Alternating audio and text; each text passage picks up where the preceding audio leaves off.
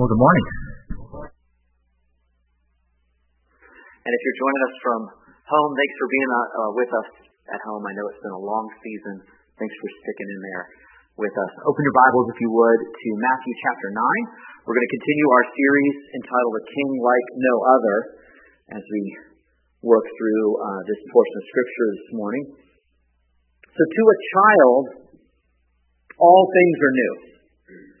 You know, we, our house, privileged to be a, a dad, and um, recently had one of my kids come up to me just super pumped. Daddy, guess what? What? I just have a fruit snack. if you're not familiar with a fruit snack, uh, it's a rather healthy-ish tasting candy thing. It's not the end of the world unless you're a kid. And then there's just this excitement about life and a kind of literally jumping up and down and spinning around and dancing like nobody's watching. And I mean, like, this is really good news. You know? Now, I know kids need to grow up to maturity. That is certainly a lack of emotional kind of control at that age. And yet, I think what we find as we grow is not just it's not always a straight path towards maturity. Sometimes what, what grows is more of a cynicism, kind of a crustiness that comes along with growing up. There's something beautiful about the kind of innocent, hope-filled expectation that kids have, and something that can get lost as we get older. And it's not about maturing, really. I think, you know, it, the world sends us knocks and hits it's not really even about the knocks and hits. It's really about our sinful response to those things. That's where cynicism, callousness begins to grow, is in, in our sinful response to this broken world. Right? Wonder if there is, church, in any area in your life, as you kind of consider yourself before the Lord, where you're heart has grown a bit calloused, where you would be able to point to maybe some cynicism. Some your faith has gone from being flexible and young to kind of rigid and stiff in this particular area. I think before we look to God's Word, I think it would be wise to just consider this. And as a pastor, I'd want to encourage you, encourage all of us I think there is one area where we would all be wise to look right here. To look and see is cynicism creeping in? Is complaining becoming a thing? We don't have to look very far. I think that area is COVID. Our response as individuals to COVID. I fear that for many of us, our response is something less than that which would honor Christ. It would honor God. Perhaps it's grumbling or complaining. Perhaps it's cynicism at what's going on. What's your what's your heart look like with this? Do you see gratitude as a as a daily walk with the Lord? Are you thankful for his presence in the midst of suffering? Are you aware of His goodness, or is becoming more aware of the difficulties and less aware of Him? And maybe tempted towards cynicism. I think we should consider that as we begin to look to God's Word together. So we're going to look at Matthew 9, verse 14 down through 34. It's, it's a bigger section. We're going to take it one step at a time. But the, the section reveals Christ in his power and in his mercy for his people. Now, to be clear, it doesn't mention COVID. Okay? Surprise! It's not in your Bible. All right? COVID's not in your Bible. Uh, but, but Christ is. And having a faith in him that's yielded to him and hopeful in him and grateful to him in all things is certainly what this passage is calling us to this morning. So because the passage is a little bit longer, I want to read it one section at a time. So let's begin at verse 14, and we'll just read that first paragraph and talk it through together. God's Word, Matthew 9, verse 14. Then the disciples of John came to him, saying, Why do we fast and the Pharisees fast, but your disciples do not fast? And Jesus said to them, Can the wedding guests mourn as long as the bridegroom is with them? The days will come when the bridegroom is taken away from them, and then they will fast. No one puts a piece of unshrunk cloth on an old garment, for the patch tears away from the garment, and a worse tear is made. Neither is new wine put into old wineskins. If it is, the skins burst, and the wine is spilled, and the skins are destroyed. But new wine is put into fresh wineskins, and so both are preserved. Okay, so this section Matthew puts right here to serve as a bit of a lens over the passage we're going to be considering together. All right? So think of it like we're going to kind of look through some binoculars or something. This is the lens through which we're going to see the next couple sets of healings that Jesus is going to do. The problem is, I don't know if this is your take, but when I when I read it, it's not instantly apparent to me what the lens is trying to help me see. Jesus speaks almost a bit cryptically as he answers their question. So they come to him asking, "Hey, why don't your disciples fast?" You know, everybody's doing it. It's pretty clearly the, the way that people pursue holiness, pursue God. The disciples of the Pharisees do this. The disciples of John do this. Why don't your disciples do this? And Jesus answers with three different pictures, but they all are kind of converging in the same kind of focal place. And his first is to, to say, well, fasting is something you do when you're sad. Fasting is for mourning. And now's not a time of mourning for my disciples. Now is not a time of mourning because I am the bridegroom and I have come for them. You don't, you don't fast at a wedding. You feast at a wedding. A wedding is a time of joy. This is a time of joy for my disciples because I'm here. Now, we're familiar with God's Word for the most part, and this doesn't strike us with the uh, amazingness that it would have struck them. Probably struck them to the point that they weren't even understanding what he's saying, because what he's saying is that he's fulfilling the Old Testament promises of God that God himself would come to betroth his people. And Jesus is saying, I'm the divine husband, and I'm here right now. And it's no time for my people to be sad and disappointed. I am here with them, and in my presence there is fullness of joy. And at my right hand there are pleasures forevermore. I've come to do something completely new. And it's so new that these kind of religious rituals and, and ways of being don't even connect with what I'm trying to do. They're, they're, they're not appropriate right now. Now, friend, we, we know that you know, Christ said this when he was here, and, and he's not here with us in the same way that he was then. So we live, it's often called, in the time between the times. Because he is with us. Hasn't he been with us this morning in worship? Praise God, right? He said he would never leave us or forsake us. He'd be with us to the end of the age. The Spirit of Christ is with God's people. And yet, while we can rejoice in that, there's a mourning, both for the brokenness of this world and for the fact that we don't see him face to face.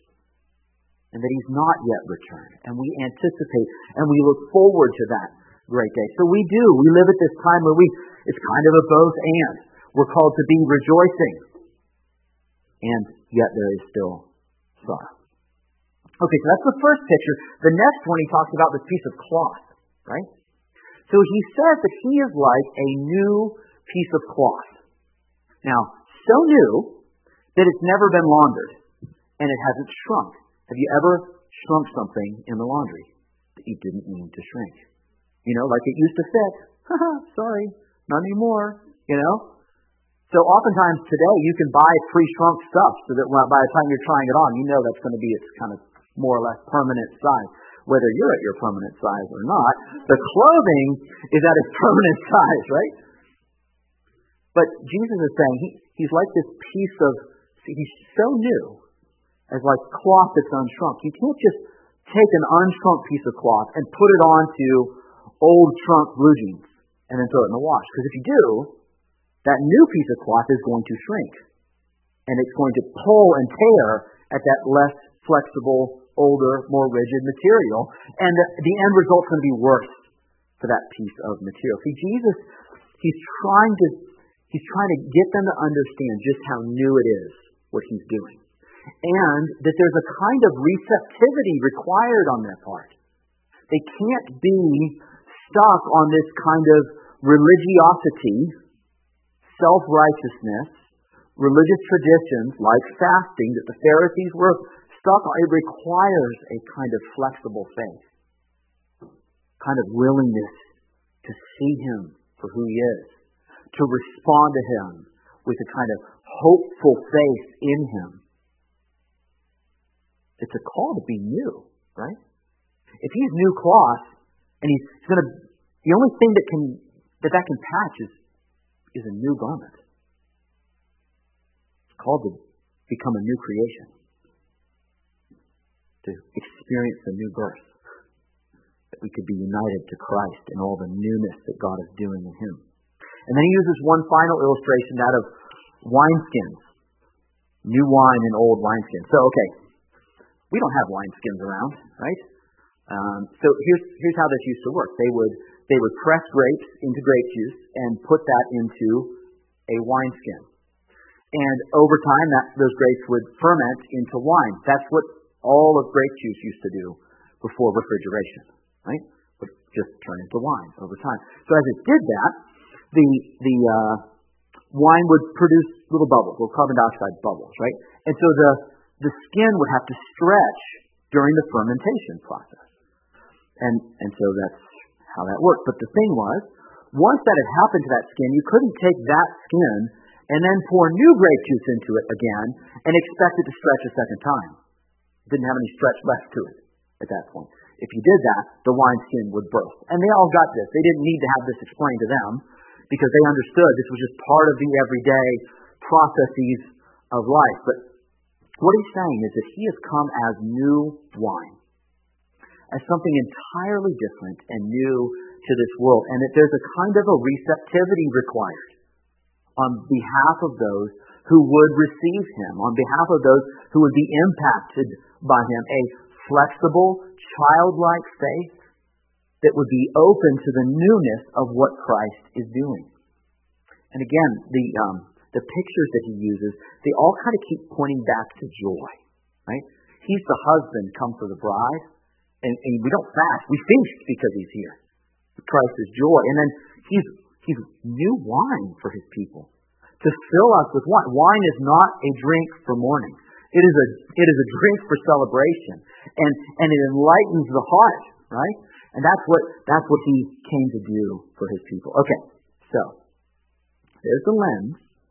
And if it's still a little bit foggy, we're going to get to see how it plays out now in a couple different healings that Matthew puts right next to this so we can see the newness of Christ and the kind of response to Christ that pleases him and that we're called to as well. So let's look at this next story together. Two daughters. Two daughters in verse 18 down through 26. God's word again.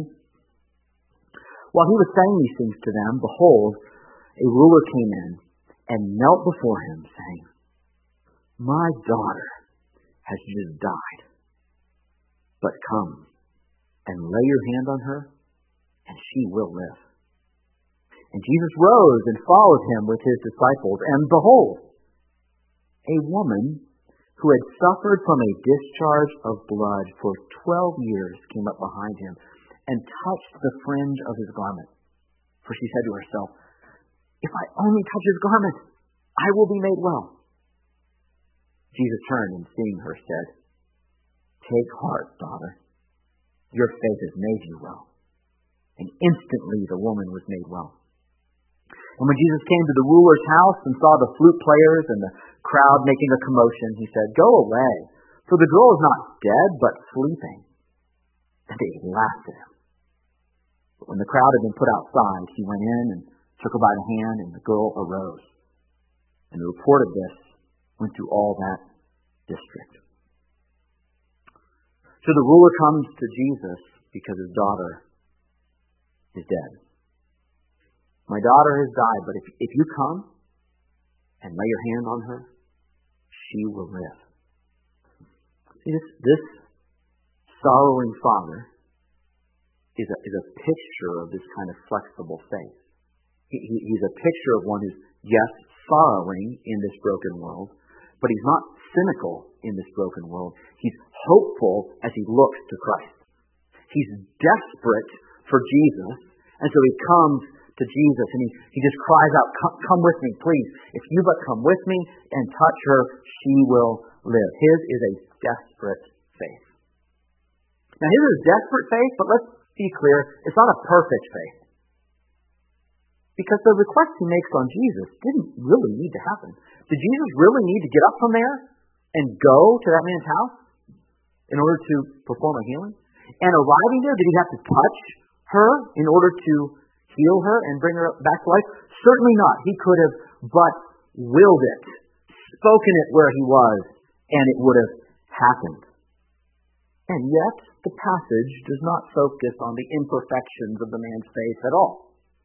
Rather, Jesus, hearing this desperate man's cry, it says, verse 19, and Jesus rose and followed him. That's it. This desperate faith, as imperfect as it may have been, was enough. And off Jesus goes to meet this man's need. No sooner had they set out than this woman comes up to Jesus. She has been sick for 12 years, and, and her ailment is such that she would have been unclean according to the law of Moses. All right? So we have a, a sickness here, that's true. But, but we have also a picture of uncleanness. She's not been allowed to participate in temple worship for 12 years. And if you were unclean according to the law, anyone that touched you would become unclean. And so not only was she isolated from God, but she was isolated from her community, who could not get too close to her without inheriting her uncleanness.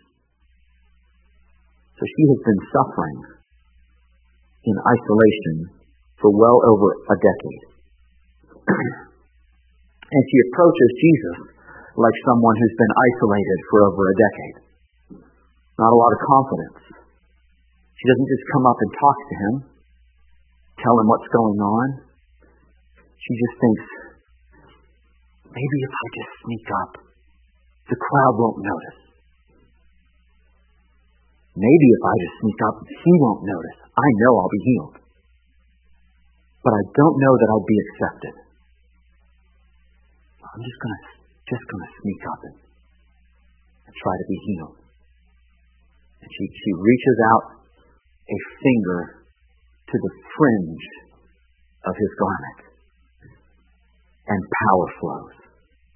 Faith reaches out and love responds and raises her up.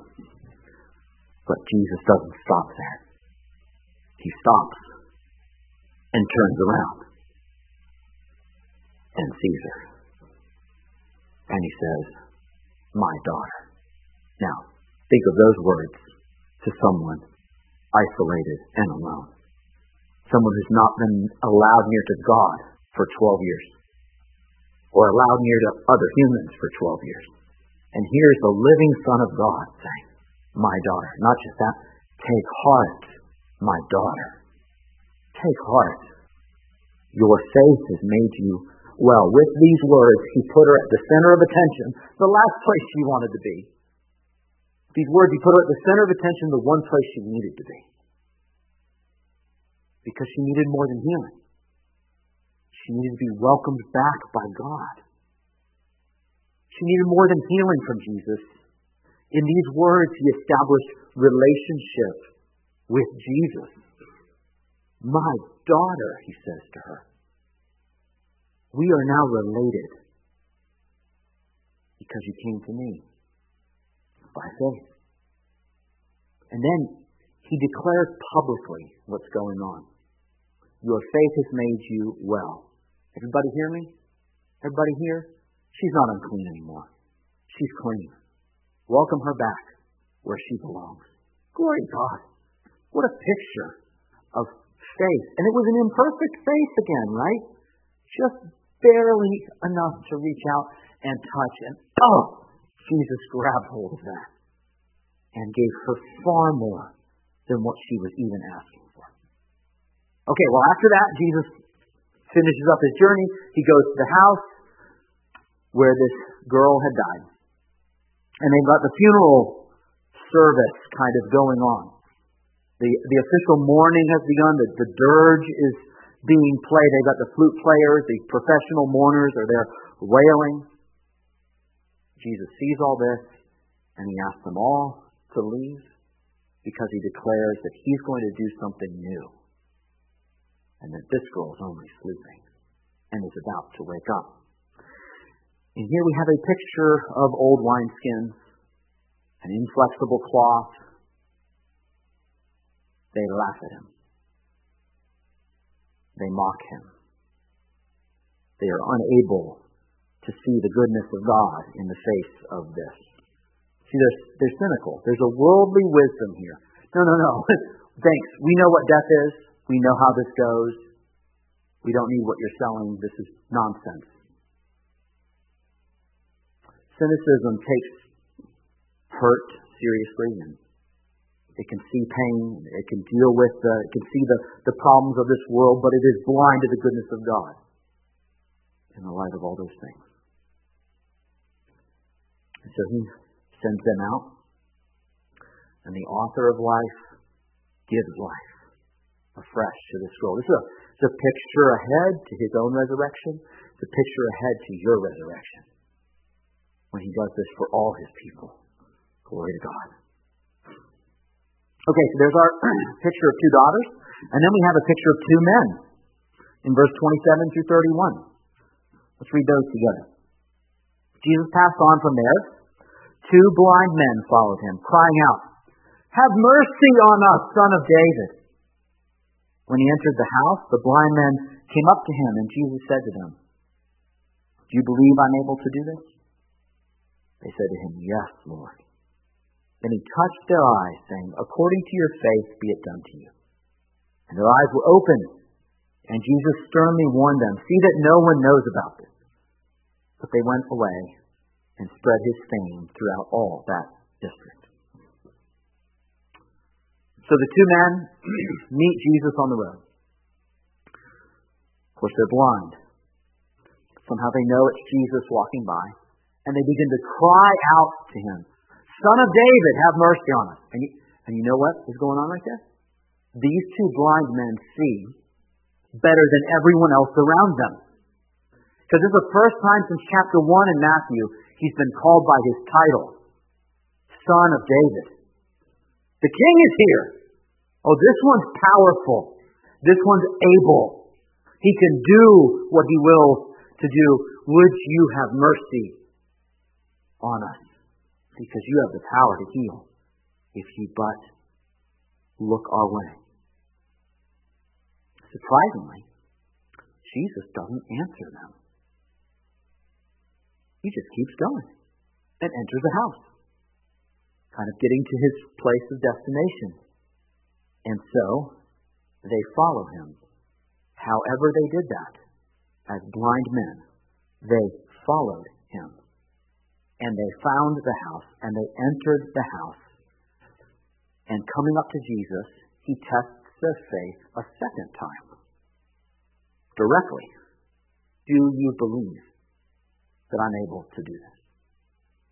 Yes, Lord.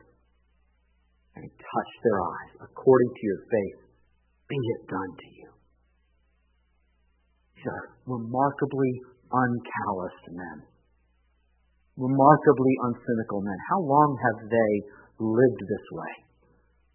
How many bumps and bruises? How many slights have they endured? How much have they lost because of this ailment? And and yet, in the middle of that, here they come eagerly to Christ and hopeful in Christ and trusting the goodness and the power of Christ. And as they do, the new wine is poured out upon them. And they walk away healed. All right, so we had the two daughters, now the two men, and finally, last little paragraph we'll look at, two responses. Two responses. Just three verses. We'll finish up in verse 34. Let's uh, read with me here, verse 32 to 34.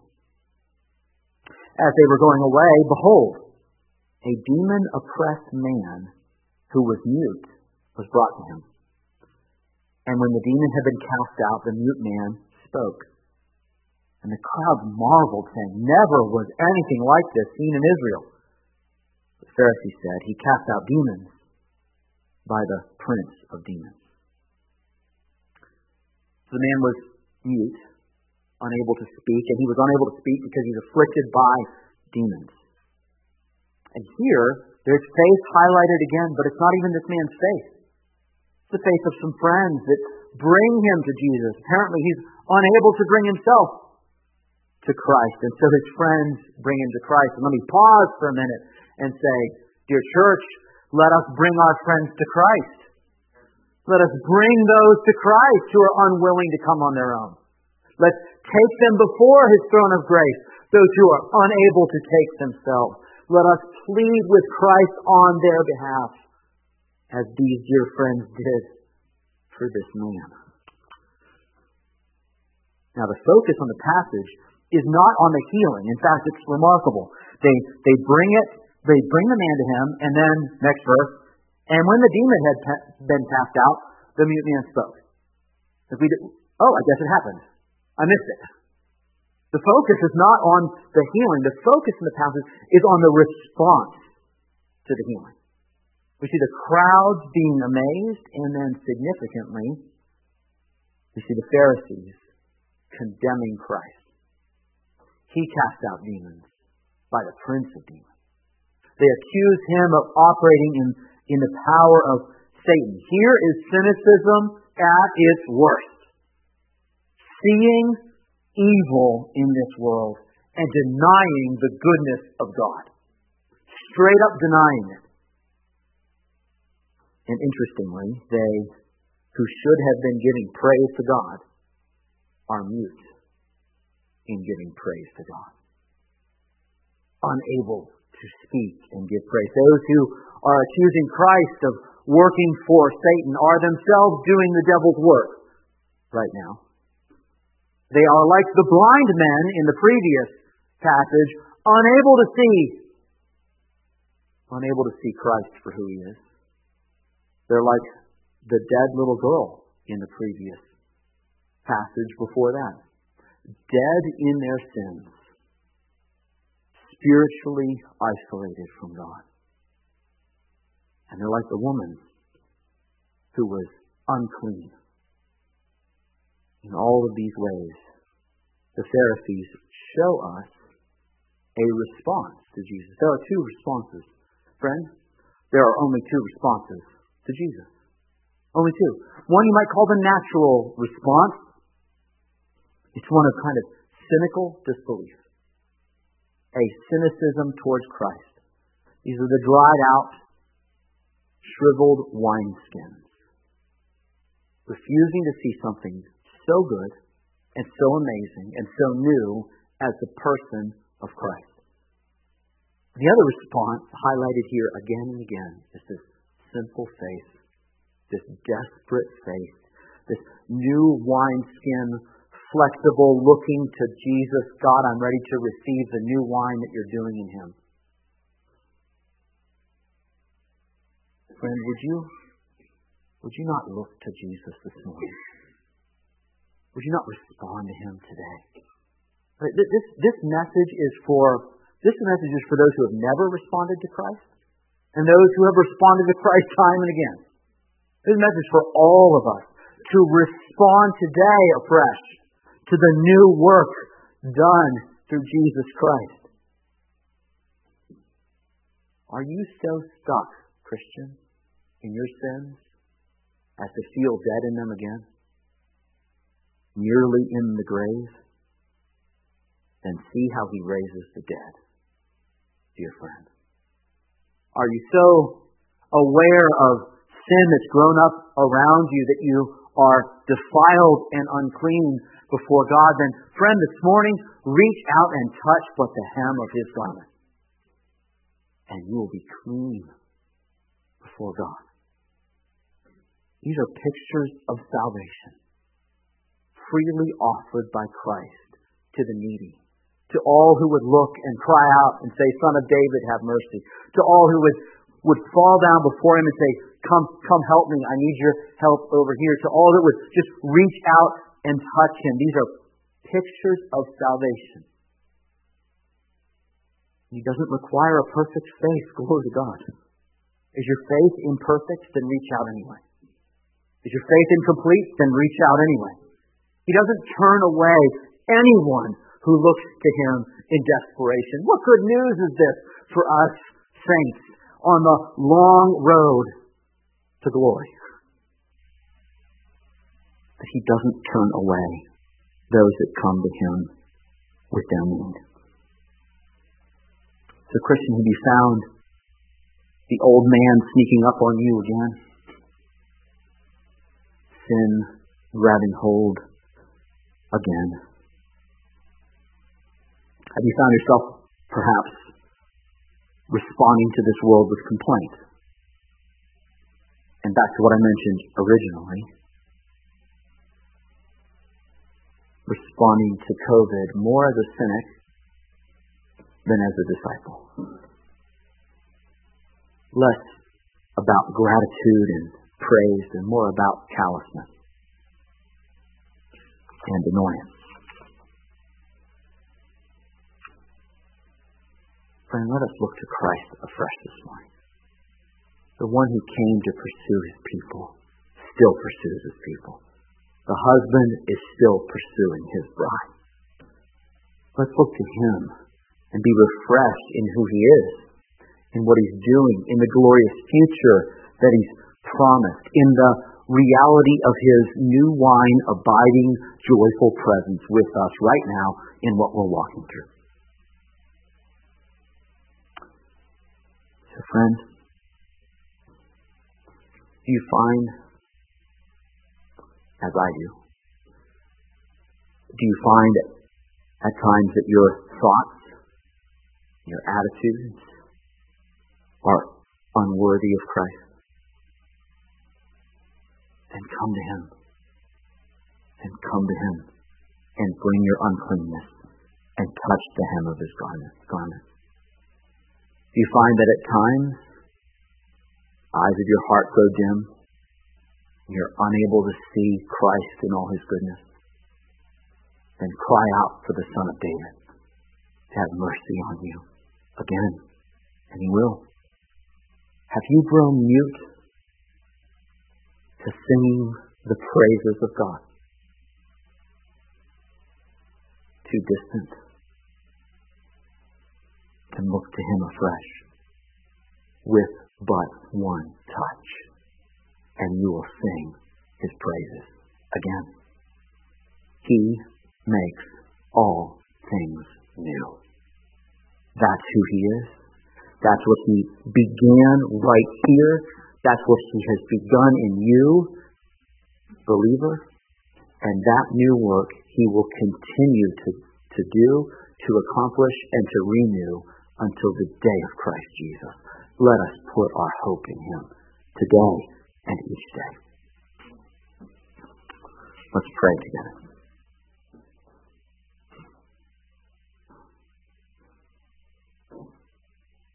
Jesus, all of our hope is in you.